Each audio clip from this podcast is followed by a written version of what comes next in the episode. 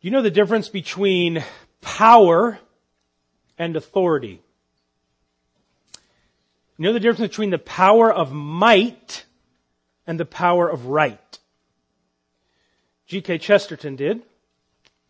He has this interesting observation. He noted once that if a rhinoceros were to enter this room right now, there is no denying he would have great power here. But I should be the first to arise and assure him he had no authority here whatsoever.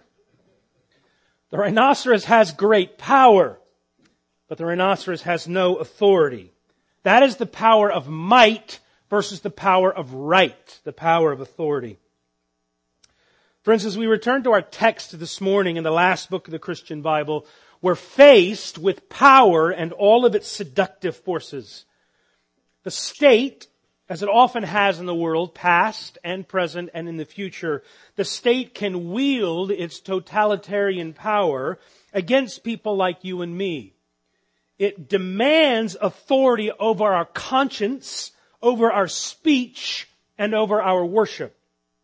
Now there's nothing inherently anything wrong with power. Power is good, it's right, it's godly, and don't be deceived by those who say it's not. But few things are as ungodly and serpentine as the misuse of power. Well, the people in our text today are living in a society in which the state was misusing its power in monstrous ways. They used their power to shame and to slander and in some instances even to kill. And not only did the state use its power to shame and slander, the state used its power in a more seductive way to seduce its citizens by its wealth and by its riches. Every day, friends, people like you and me, churches like ours, face the seduction of the world, its power and its riches. But while this world does indeed have power, it has the power of might. No one and nothing in this world has the power of right. Like the rhinoceros, people may have power, but they have no final authority. And this is all what comes to pass in our passage this morning.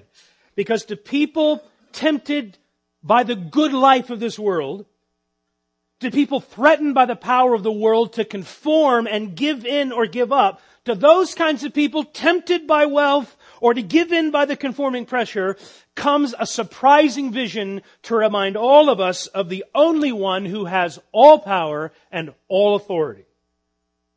And this surprising vision will sustain us in our work and in our witness. That's what I want us to think about this morning. That in the face of all kinds of trials, in the face of all kinds of temptation, we have a surprising vision meant to sustain us in our work and in our witness. The Son of Man says, fear not. And who do you think you are to disobey that command? That's what we're going for this morning. If you're not there already, would you locate the last book of the Christian Bible, the book of Revelation, Revelation chapter 1. This is our fifth message. We're settling into this series. Revelation is an urgent call to worship the Lamb and to heed His words to the end.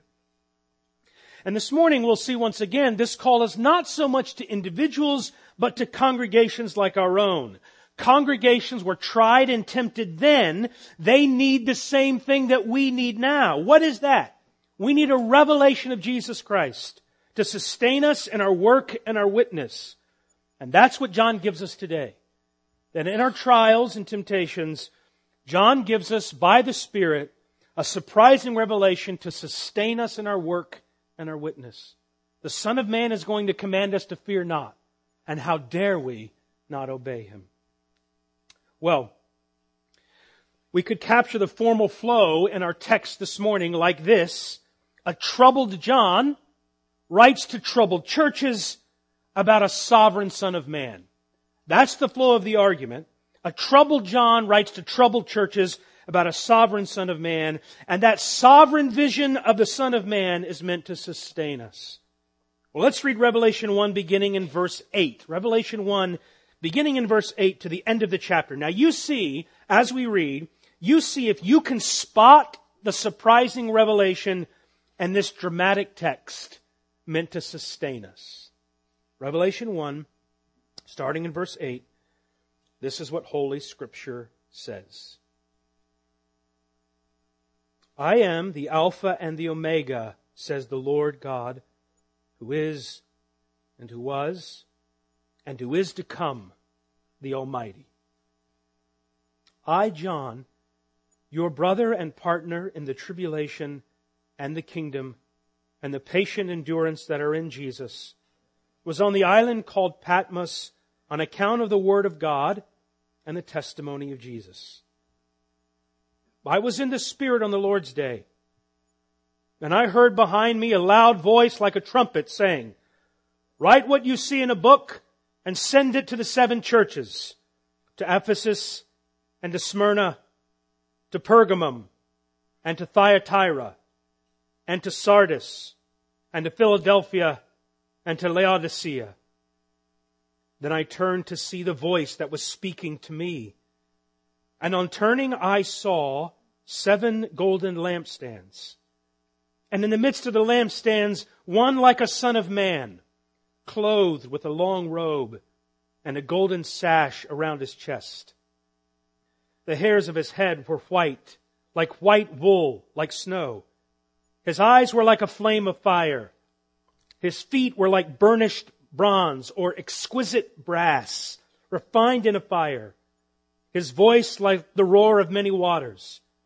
In his right hand he held seven stars. From his mouth came a sharp two-edged sword, and his face was like the sun shining in full strength. When I saw him, I fell at his feet as though dead. But he laid his right hand on me, saying, Fear not. I am the first and the last and the living one. I died and behold, I am alive forevermore, and I have the keys of death and Hades. Write therefore the things that you have seen, those that are, and those that are to take place after this. As for the mystery of the seven stars that you saw in my right hand and the seven golden lampstands, the seven stars are the angels of the seven churches, and the seven lampstands are the seven churches. This is the word of the Lord. Now, as you watch this dramatic scene unfold, did you spot, spot the surprising vision? The vision meant to sustain us? It's there in verses 12 to 18. John records a surprising vision of a son of man and his response to it. When I saw him, that's the vision, I fell at his feet as dead. That's his response. Verse 17. And on either side of this vision comes a command to write. Keep looking down at your text. Look at verse 11 again. Write what you see in the book. Now look down at verse 19. Write therefore the things that you have seen. So on either side of this surprising vision of the Son of Man comes a command to write what you've seen. Now why is John telling us this story in this kind of dramatic arrangement? Why has it happened like this? Why is the vision in the center and the command to write on either side? Why this structure? Because remember, every passage has a structure. And if you find the structure of the passage, you'll find the author's emphasis. Find the structure, you're on your way to finding the emphasis. So based on this overall structure, what is a dramatic emphasis in this scene? Why did John put the vision in the middle and the command on either side? Why has the Lord done this? Well, I think it's this. This vision of the Son of Man in the center is meant to sustain John in his work as he writes this book. The vision in the center is going to sustain John as he carries out the command to write this book. And John is not only writing, but John tells us he's suffering on the account of the testimony of Jesus. I think that means the testimony about Jesus, the testimony for Jesus. We could say that John is suffering on account of his witness for Jesus, because testimony means somebody's legal witness in a court of law. This vision then is meant to sustain John in his work and in his witness. But John's not the only one this vision of the Son of Man is for. Well, look at verse 11. To whom is John write? Well, he writes to these seven churches who John says are facing tribulation, which means now that this vision of the Son of Man will not only sustain John in his work, but God intends for this vision of the Son of Man to sustain these seven churches in their work as well. And not only their work, but like John, their witness too. Why am I saying witness again? Well, look down at verse 20. At the end of verse 20, what picture does the Son of Man use to describe the churches? The churches are pictured as, don't make me do all the work, pictured as what? Lampstands. That's right.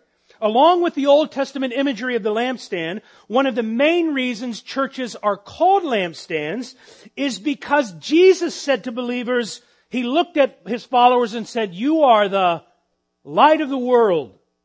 One reason Jesus calls these seven churches lampstand is because in their work and in their witness, churches must neither assimilate nor isolate from the world. But churches, even in the face of trials and tribulation, are to be Christ's witness to the world or Christ's light to the world. So this surprising vision that opens this entire story of Revelation of the sovereign Son of Man sustains John and these seven churches and their work and in their witness. And we will see starting next week, Lord willing, that every description of the Son of Man in this chapter that John sees will show up again in every address to the seven churches, which means this vision of the Son of Man in chapter 1 sustains these seven churches, confronts these seven churches, and comforts these seven churches in their work and in their witness. What they need, he is for them, both in warning and in comforting to them. But this vision precedes this letter to seven churches, which means you have a vision before the letter to seven churches, and then after the letter to the seven churches in Revelation 4 and 5, you have another vision, this time of Christ as the risen Lamb. So these seven churches in chapters 2 and 3 are surrounded on either side by a vision of the sovereign Son of Man and a slain and risen Lamb, which means Christ not only stands in the midst of these seven churches, but He stands around them like a wall of fire to protect them from all that's going on. It's a visual literary structure John gives us by the Spirit to remind us, I'm among you and I'm around you as the sovereign Son of Man, as a lamb who's back from the dead. So don't you be afraid. And how dare you disobey me? That's where we're going. But there's one more group this vision in chapter 1 is meant for. God means for this vision of the Son of Man to sustain our church too. How do we know that? Here's one way. Revelation 1 3. Blessed are those who hear and keep the words of this book. EBC needs to hear the vision for this vision, see this vision for our work and witness too. And the first thing we get after a greeting of grace and peace and a focus of faith, the first thing after this greeting for our persevering and a focus for our faith is a colossal vision of the cosmic Christ. And it's no accident. Because more than anything else, more than anything else, in our suffering, we must see Jesus. That in our troubles, we must see Jesus. You can have all this world but give me Jesus. How sweet the name of Jesus sounds in the believer's ear. It soothes our sorrows and heals our wounds and drives away our fear. In times of trouble, in times of defection to the world because of the glittering delights of the world and the apparent relief it provides, John needs this vision of a sovereign Son of Man. The churches need this vision of a sovereign Son of Man. And we need this vision of a sovereign Son of Man. Because in all of our trials and all of our temptation, this surprising vision of the Son of Man is meant to sustain us in our work and our witness the Son of Man comes at us and says, Fear not. And how dare you disobey him? The rest of our time this morning, let's follow the drama in two ways. Let's follow what John heard and then what John saw. What he heard is 9-11 and, and verse 20, and what he saw is the vision. So first, let's follow what John heard, especially verses 9 to 11. Now every story has to begin somewhere. Where and when is this story set? Well, the drama opens on an island. But it's not Fantasy Island. Deplane, deplane. It's not Fantasy Island.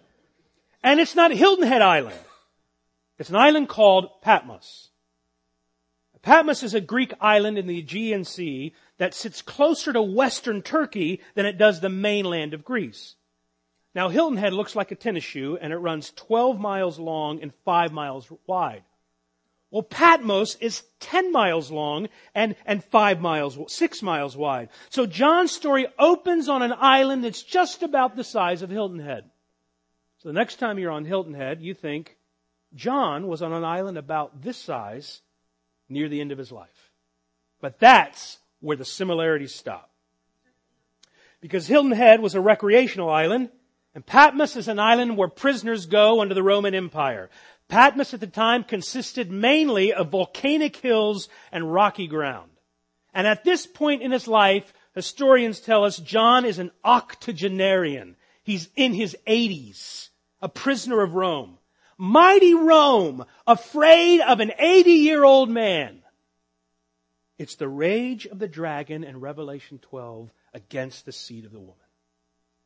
John's most recent pastorate has been in Ephesus, which lies some 40 miles across the blue Aegean Sea from Patmos. And Ephesus will be the first church that gets a letter from John as the courier goes out.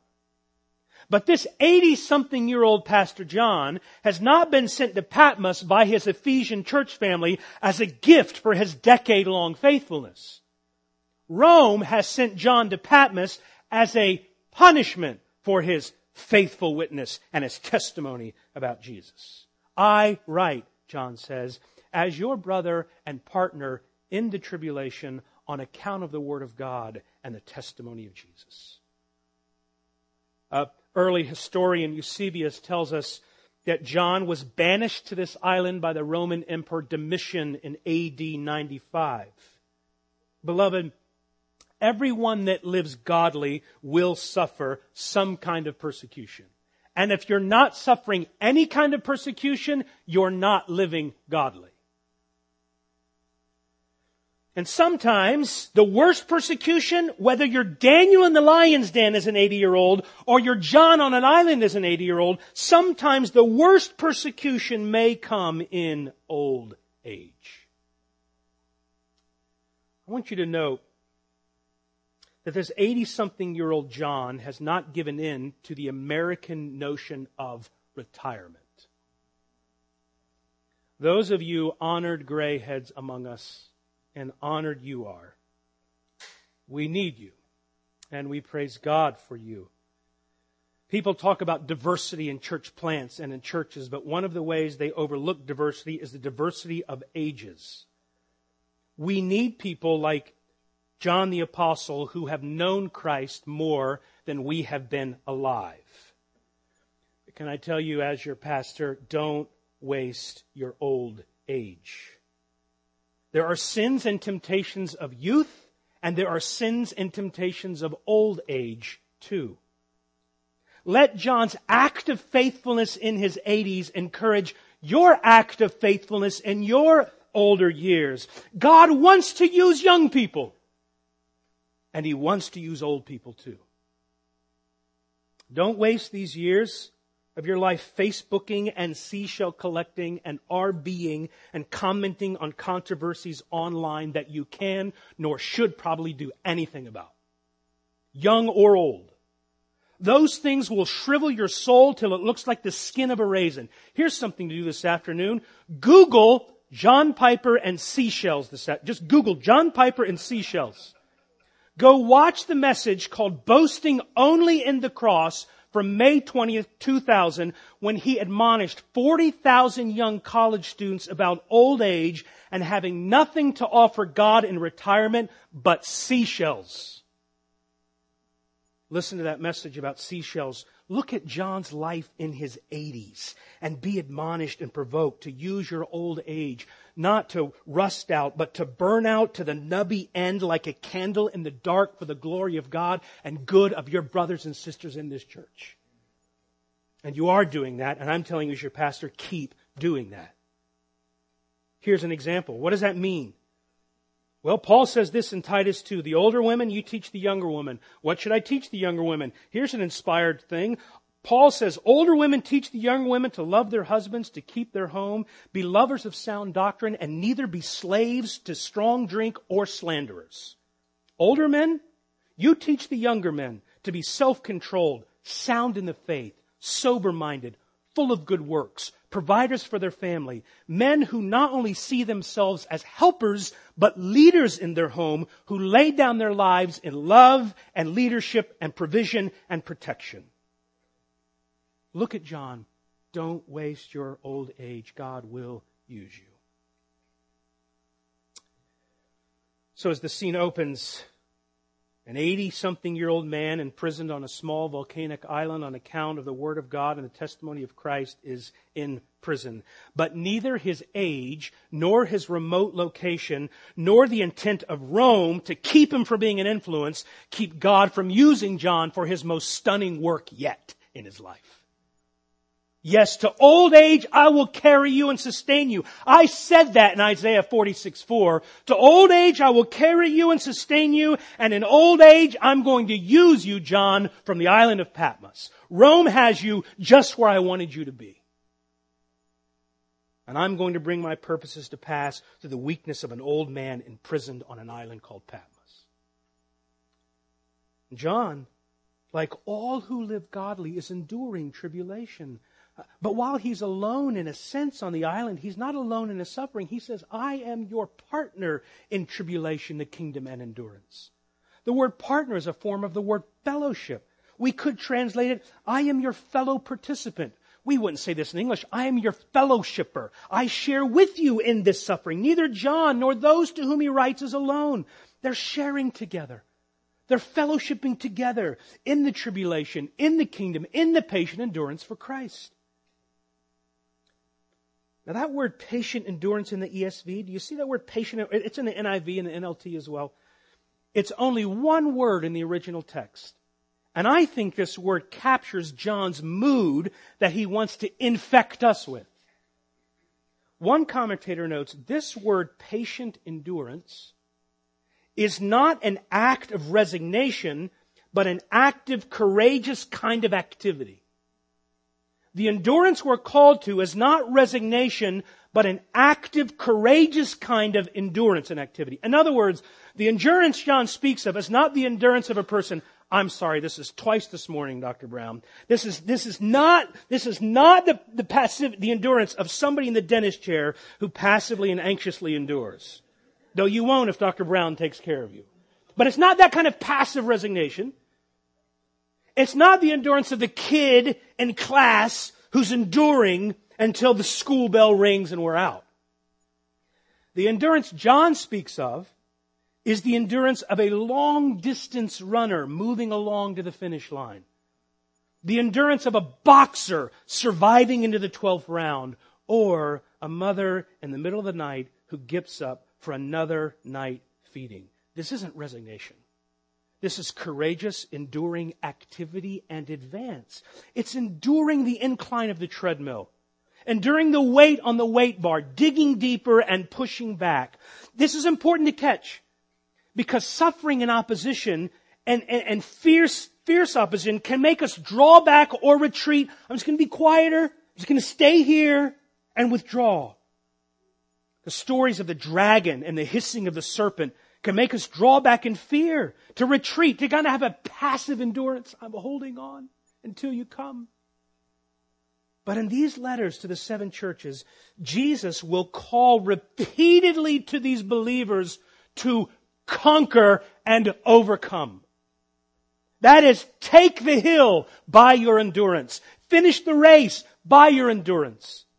So as this drama begins on an island, John reassures himself and his readers that their suffering is shared and their shared response ought not be resignation, but enduring, active, courageous response in their work and witness. And John says, all of this tribulation, I'm a partner with you in the tribulation and in the kingdom and in the patient endurance that are in Christ. That is, we fellowship together in these things because we are in Christ. Our shared union in Christ brings us into sharing connection with His triumphs, the kingdom, but also His sufferings, the tribulation, and also His courageous perseverance, the patient endurance. So, when John faces, when the church faces, it's not strange or unusual. Christ faced it. By your union in Christ, you will face these same things. It's just normal.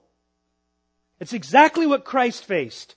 And being in him, we face it too. Indeed, 2 Timothy 3:12, all who live godly in Christ will suffer persecution of some kind.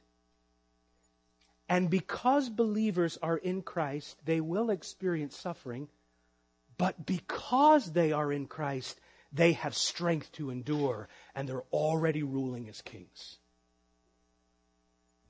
Now, while John is in Patmos as an old man, something happens. We've looked at what happened already, but in verse 10, John says, I heard a loud voice like a trumpet blast behind me when I was in the Spirit on the Lord's day. Now, when he says, I was in the Spirit, I don't think John means he's referring to his attitude of worship or he was in the spirit, like he had game that day. He was in the, he was in the zone. I, I think that John uses this phrase as it was used of Ezekiel, that the Holy Spirit was moving on John.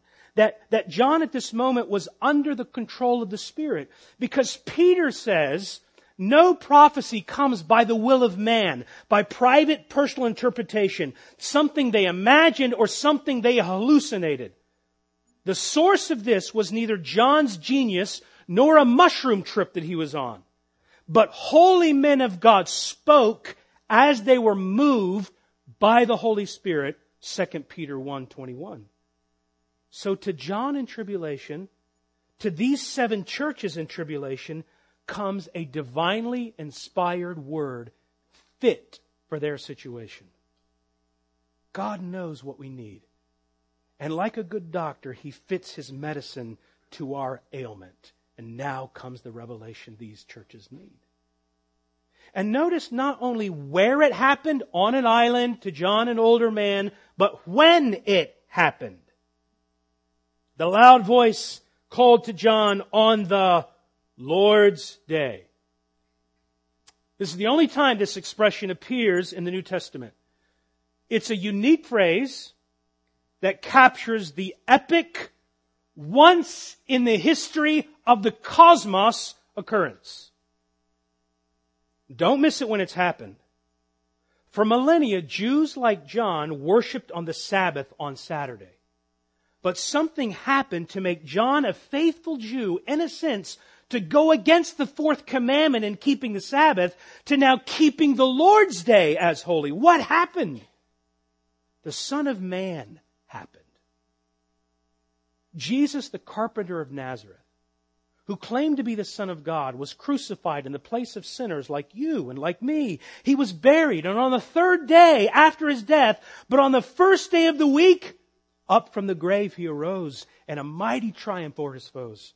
He arose a victor from the dark domain and he lives forever with the saints to reign. He arose. He arose. And what else then would you call the day of his resurrection but the Lord's day? The day of his triumph over sin and death, a day when the Lord began to make all things new. That day is the Lord's day. He started all over again. He's making all things new. Now don't miss it then. In a book where John is going to write about a new creation coming, that revelation comes to him on the very day memorializing that the new creation has already started. The Lord's Day, the first day of the week, the day we call Sunday.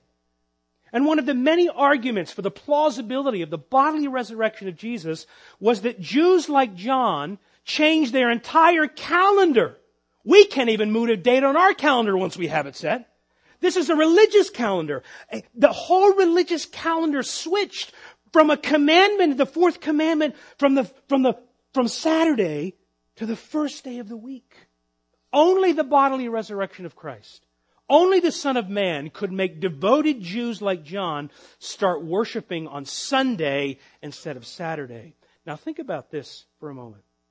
You tell me, if that's what's happening on the Lord's Day, if the Lord's Day is a day recalling the dawning of a new creation through the resurrect, through the death of the second person of the Godhead, through the resurrection of the second person of the Godhead, a day that caused first century Jews to reset their entire calendar. If that's what the Lord's Day is, the sign of the new creation, should you skip the Lord's Day for a game? For a concert? For a live stream? To sleep in? This is the day the Lord has made and we will be glad in it, Psalm 118. Psalm 118 is not talking about rainy days and snowy days and sick days. Psalm 118 is the psalmist foreseeing the first day of the week and saying, this is the day the Lord has made and we will rejoice and be glad in it. John was in the Spirit on that day and blessed are all those who keep his words on the Lord's day. Well, and that sorry situation, an old man gets a very special message on a very special day. And then and there, a loud voice as clear and as piercing as a trumpet summons John to write to seven local churches. John starts with the church he pastored the other churches lay some 30 to 50 miles apart from each other, and the trumpet voice lists those churches in the very order a mail carrier would follow one after the other in a circuitous route. And these are seven real churches, not seven pretend churches. What I mean is this. It is true that in Revelation and apocalyptic literatures, there, there are symbolic numbers, but symbolic doesn't mean they can't be real numbers. Seven is a symbolic number in biblical apocalyptic literature, yet these seven churches are seven real literal churches in space-time history facing similar but slightly different situations from each other. Which means whatever our interpretations are of details in the book of Revelation, they must have had some sense to those who first heard them or you're not interpreting it right. And I'm not sure that Apache helicopters and barcodes and microchips under the skin and bent spoons and UFOs would have made any sense to them. But why seven churches? Well, seven is literal but symbolic that symbolizes a full representation of the kinds of things, the categories of things all churches will face everywhere at all times. That is, in these seven churches, God has not left any general kind of situation out. We could put it this way. Could I, could I recast 1 Corinthians 10:13? There are seven churches so that we might know as Emmanuel Bible Church, there is no temptation taken us as a church that's not common to other churches. But God is faithful. And as he was faithful with these seven churches, God will not let us be tempted above what we are able, but will with the temptation provide churches like ours a way to escape, especially to endure. 1 Corinthians 10:13. And one of the ways God's provided for us in our temptation, one of the ways, one of the most important ways God's provided for our endurance to, to obey 1 Corinthians 10:13 is by this book of Revelation and this message right in the middle of Revelation 1. You see, this book really is meant for our grace and our peace from the Godhead. It's meant for grace and peace. Well, this command to write now, if you have some kind of plot arc, this command to write now serves as the inciting incident. Well, now the action is going to start to rise pretty fast. After this command, the drama is going to build slowly to an inevitable but surprising climax. So let's move now from the setting, what John heard, Now to the rising action in what John saw. From what he heard to what he saw, what he sees is a surprising vision of the sovereign Son of Man that's meant to sustain churches in their work and witness. Now, John turns around and he wants to see who is behind that trumpet blast. And he turns and he gets his first surprise. Because what does John see? He doesn't see a voice, but he first sees seven lampstands. We've already seen what those refer to down in verse 20. They stand in for the seven churches. Now, John was just told, verse 11, to write to these seven churches, and now in verse 12, each of these seven churches is represented by a lampstand. So John turns, and he doesn't see a voice, but he sees seven lampstands symbolizing these seven churches. And in the Old Testament, lampstands always stood in the presence of God, whether that's in the tabernacle or it's in the temple. So as John sees these lampstands, where, where is he? He's in the presence of God. And these churches are in the presence of God. You see, what Revelation does, what this apocalyptic literature does, it gives us a view of earth from the perspective of heaven. It helps us to view the whole history of humanity from the perspective of heaven. So John now has just entered the presence of God. We're taken in now to God's presence to view the situation on earth. And first up is the situation of these churches in God's presence. And then John sees something else. The action starts to rise because he just doesn't see lampstands. And if he had an Apple Watch or some kind of Fitbit heart rate monitor, he'd get a notification. Your heart is going crazy right now because in the midst of these flickering lampstands, John sees one like a son of man. John's not alone on the island.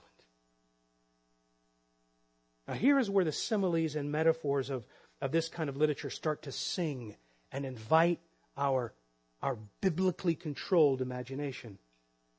John sees a figure like a son of man. That means the person John sees is like a man in his general appearance. As you see, this man has clothes and hair and eyes and feet and hands and a voice. But John says, this looks like a son of man. That is a man.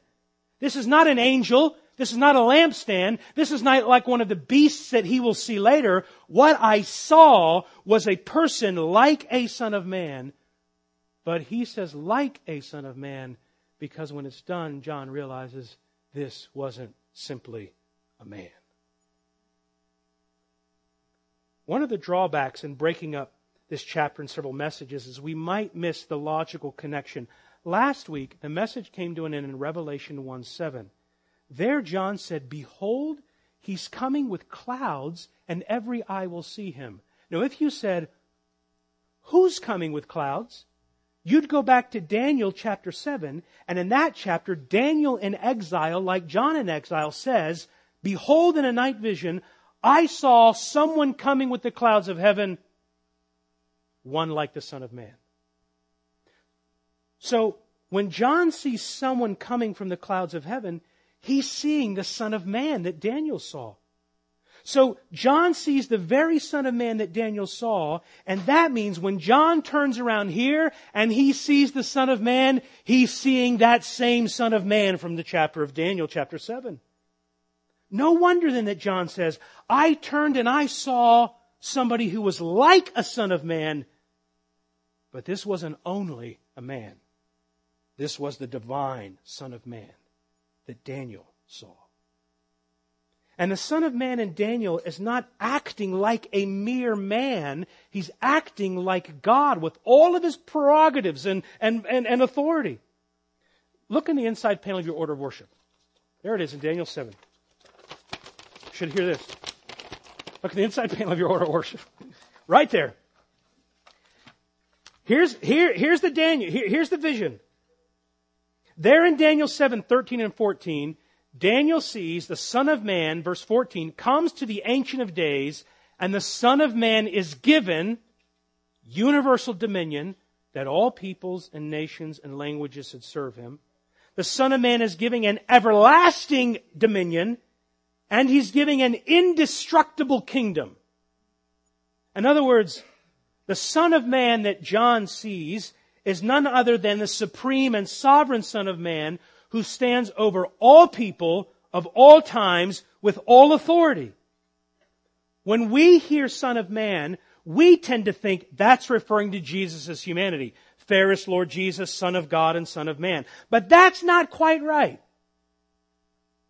The Son of Man is not a description of Jesus' humanity as much as it is a title for his divine authority over all power and over all people at all time. You see, if somebody has all authority, if somebody has all authority over all people, and somebody's authority over all people will never end, who's the only kind of being that fits that category? It's God. So John turns then, and he sees one like the Son of Man, because he looks like a man, but he's not only a man. He's the God man. He's the capital S son of capital M man to whom all authority has been given over all people. Go back for a moment to G.K. Chesterton's distinction.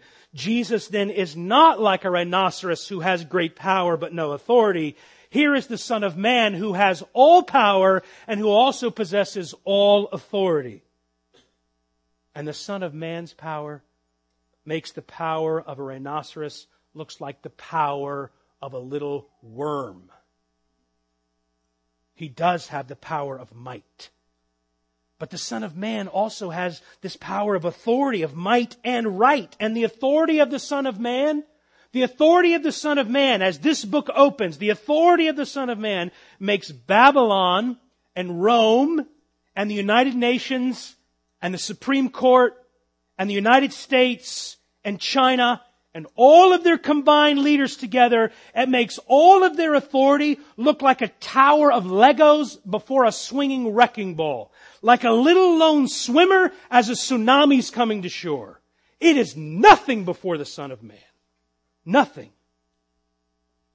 And if the Son of Man makes the mighty nations of the earth and all of the superpowers of the world look fake and frail, then what must the Son of Man's authority make the lesser authorities in life look like?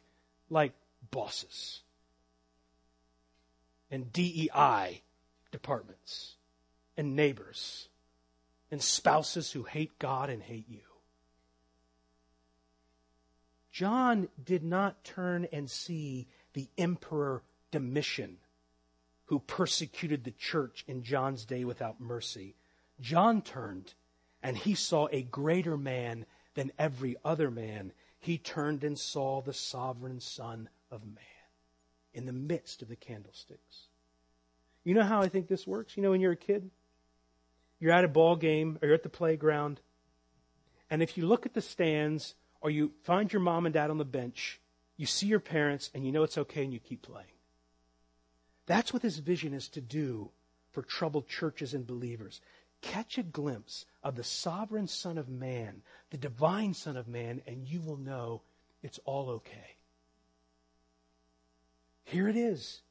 This vision meant to sustain us in our work and our witness. But he doesn't stand in the off the sidelines, high in the row, on the bench, a park bench. The Son of Man is in the midst of the lampstands. The Son of Man is the Emmanuel. Church family, the Son of Man is the God who's with us, who's not only around us, but who's among us. We're not alone. And what a comfort it is to know the Son of Man is among us. We're not alone. Be comforted. But what a warning. The Son of Man is among us. What holy persons, what a holy church we ought to be. It's comforting and a warning. So he sees the seven lampstands, and in the midst of the lampstands, the sovereign Son of Man who has all authority over all people for all time. But John is not only beholding the Son of Man in his position, he sees what he looks like. You know what John sees the Son of Man looking like? He sees the Son of Man is wearing God's clothes. John is painting the Son of Man with the Ancient of Days colors. Here's a surprise. This Son of Man is painted with the Ancient of Days colors. If, if, if you look at 1, 13, and 14 in Revelation, I'm going to read Revelation, uh, Daniel 7. Here's how Daniel 7 describes the Ancient of Days. The Ancient of Days took his seat. His clothing was as white as snow, and the hair of his head like pure wool. What's the opening description of the Son of Man? His clothing and his hair. Do you see? John is painting the Son of Man with the Ancient of Days colors. Or in Revelation 1 8, God describes himself like this I am the Alpha and the Omega, says the Lord God. Well, the Alpha is the first letter of the Greek alphabet. The Omega is the last letter of the Greek alphabet. And it's a literary figure of speech saying, I'm the first and the last and everything in between. I stand sovereign over everything. I am the first and the last. But now look down at the very last line of verse 17. How does the Son of Man describe himself? As the first and the last. You see what's happening? The Son of Man not only comes with authority, he comes dressed with the clothes of divinity. He comes dressed in God's clothing. John is painting the Son of Man with the Ancient of Days colors. Even the passage we read earlier from Daniel 10 together, everything said about that divine figure and how he looked, even Daniel's response is matched here with the description and response here in Revelation 1. It means this. The Son of Man is not a title of Jesus' humanity, but a title for his full divinity. That Jesus is the Son of Man, sovereign in his authority, and equal to God in his divinity. what does that mean? Why is that a big deal? Well, Rome insisted that its citizens say, Kaiser Kurios, Caesar is Lord. But Christians were those who looked at the Son of Man and said, Jesus is Lord, and entered eternal life. Thus, as John turns and beholds the Son of Man, sovereign in authority and dressed in divinity, no wonder in verse 17 that John falls at his feet like a dead man. John has just beheld the Son of Man in authority, with the authority of the Ancient of Days, dressed as the Ancient of Days. Now think about this. This, this vision now is no therapeutic Jesus who shows us his wounds to make us feel better about our wounds. This is no soft and velvety Jesus who comes to give us a hug. This is not a tolerant Jesus who comes to overlook sin. This is the sovereign Son of Man, equal to the Ancient of Days, who comes not only to save, but to judge. And John, who knew Jesus, didn't run to Jesus and fist bump him when he saw him. He didn't high five him. He certainly didn't address him as the big man upstairs or his co-pilot. This disciple whom Jesus loved who he heard still the sea, who he leaned against at the Last Supper, who he ate broiled fish with after the resurrection, who he saw ascend into heaven. This John, who saw Jesus, never saw this glorified Jesus before. He never heard this kind of voice before. He turned around in prison in Patmos and came face to face with the ferocious Son of Man, as fierce in his holiness as in his love. And John is in the dirt, ready to die. I fell at his feet as a dead man, and it all goes quiet. We're at the highest point of tension in the story. At any moment, the Son of Man will speak, and John's last breath will leave his body. Oh, the terror of the beauty of the Son of Man. Before the beauty of the Son of Man, John falls at his face as a dead man. Oh, that long white robe that reached to his feet with that golden sash around his chest reminded John of the clothing of great priests and princes, even the high priest himself. And the white hair that he saw on his head in the Old Testament, it's a sign of somebody's dignity, a sign of accumulated wisdom gained over the years. But then this is a description of the Ancient of Days so how accumulated must his wisdom be of this one who is eternal? This white hair then is not a sign of aging, but a crown of wisdom. Moving down from his hair, John sees eyes of blazing fire, a roaring fire that can burn through any defense with fiery judgment and penetrating insight. Nothing is hidden from his omniscient sight. And then maybe, I don't know, would you? Maybe John tries to get away from these eyes and he looks down for a moment, but when he looks down away from the priestly robe and the white hair and the orange eyes of fire, his eyes see feet of bronze, or better, like shiny brass refined in a fire. And Matthew Henry says, These feet then are strong and steadfast, called brass, because they will subdue his enemies and tread them to powder. Everywhere John looks at the Son of Man, he beholds power and beauty, power and purity, beauty and terror. And then, and then maybe John does close his eyes to get away from the terrifying beauty of everything. And when he does, he hears a voice, a voice more sovereign than that trumpet that called him a moment ago, like the sound of pounding waves against the island of Patmos. But this time it's like roaring white waterfalls coming together that demand such a hearing that everything else goes quiet. This isn't white noise that drowns everything out. This is the voice of the Son of Man. John's eyes, maybe they opened up again. Maybe they never closed. But as John gazes back up from his feet, he sees his hands. And think about this. His hands so big, his right hand of authority so big that it held stars in its hand like a little boy would hold marbles. Oh, how awesome is the Son of Man. And John keeps looking up at the voice louder than waterfalls, and he sees coming from his mouth a double edged, sharp, two edged sword. That would have been a heavy sword as tall as a man that could only be wielded with both hands.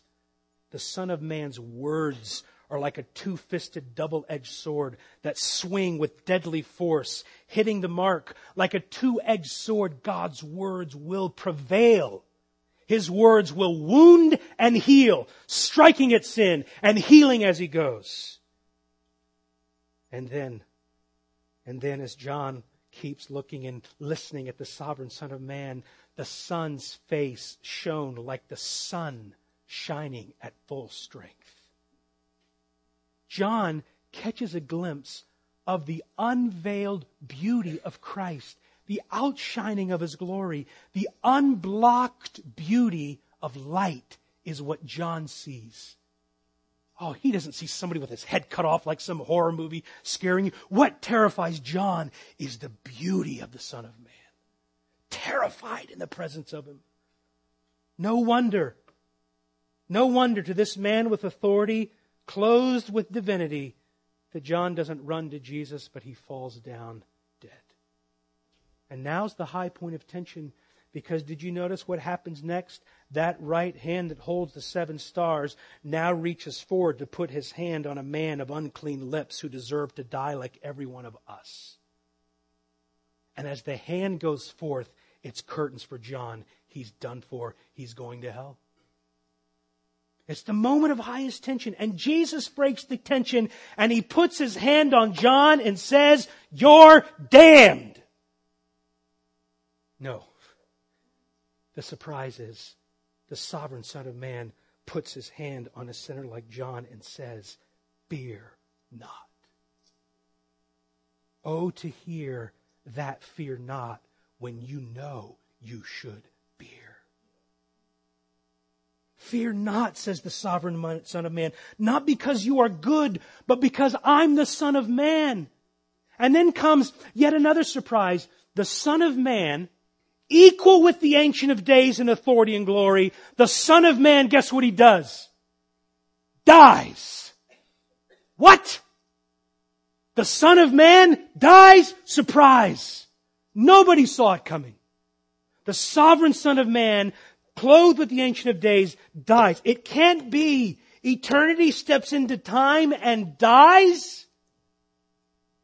Yes, St. Charles Wesley, it's mystery all. The immortal dies. Who can explore his grand design? In vain the firstborn seraph tries to sound the depths of love divine. Tis mercy all. Let, let, let saints adore. Let angel minds inquire no more.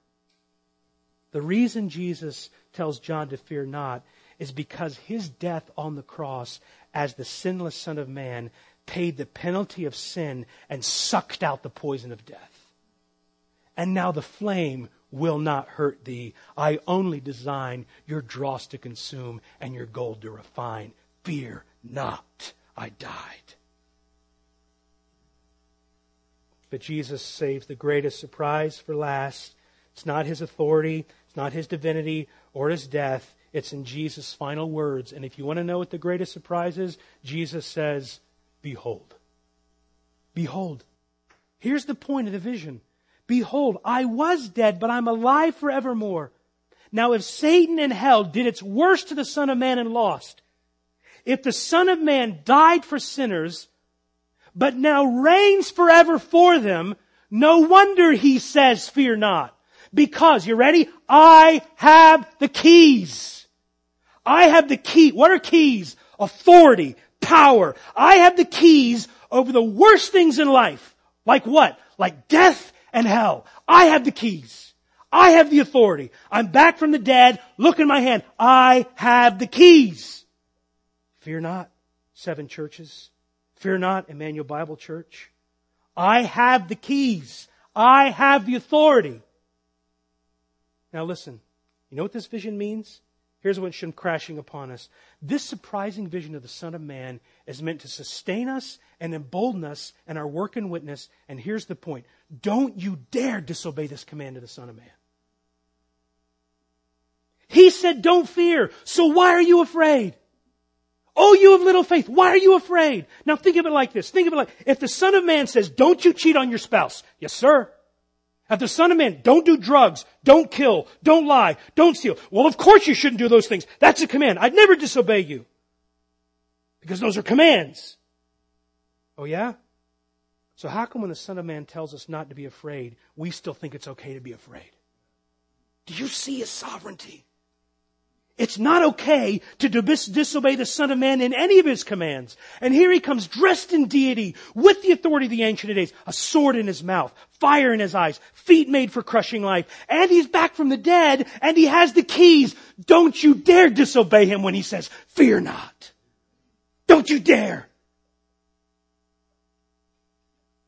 You see, you see the depths of this vision of the Son of Man this sovereign to judge in the same, haven't yet reached the depths of my heart and your heart. You know how I know? Because if it had, we would not disobey this command to fear not. Where is your faith? Pull it out like a sword. Why are you afraid? The Son of Man is in your midst. This isn't rah rah stupid pep talk. This is the second person of the Godhead, the Son of Man, the Ancient of Days, who looks you in the face and puts his hand on you and says, fear not. What else do you want? Don't you dare disobey him. Don't you dare. He's not a tame lion. He's the son of man, I tell you. I don't care what your conscience says. I don't care what it accuses you of after you have repented.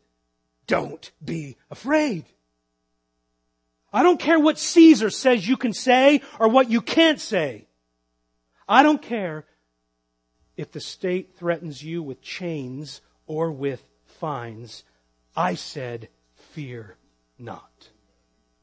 Don't you dare disobey the Son. Look at me. I have the keys. I freed you from your sins by my blood. Don't you dare look away from me. Fear the one who says, Fear not.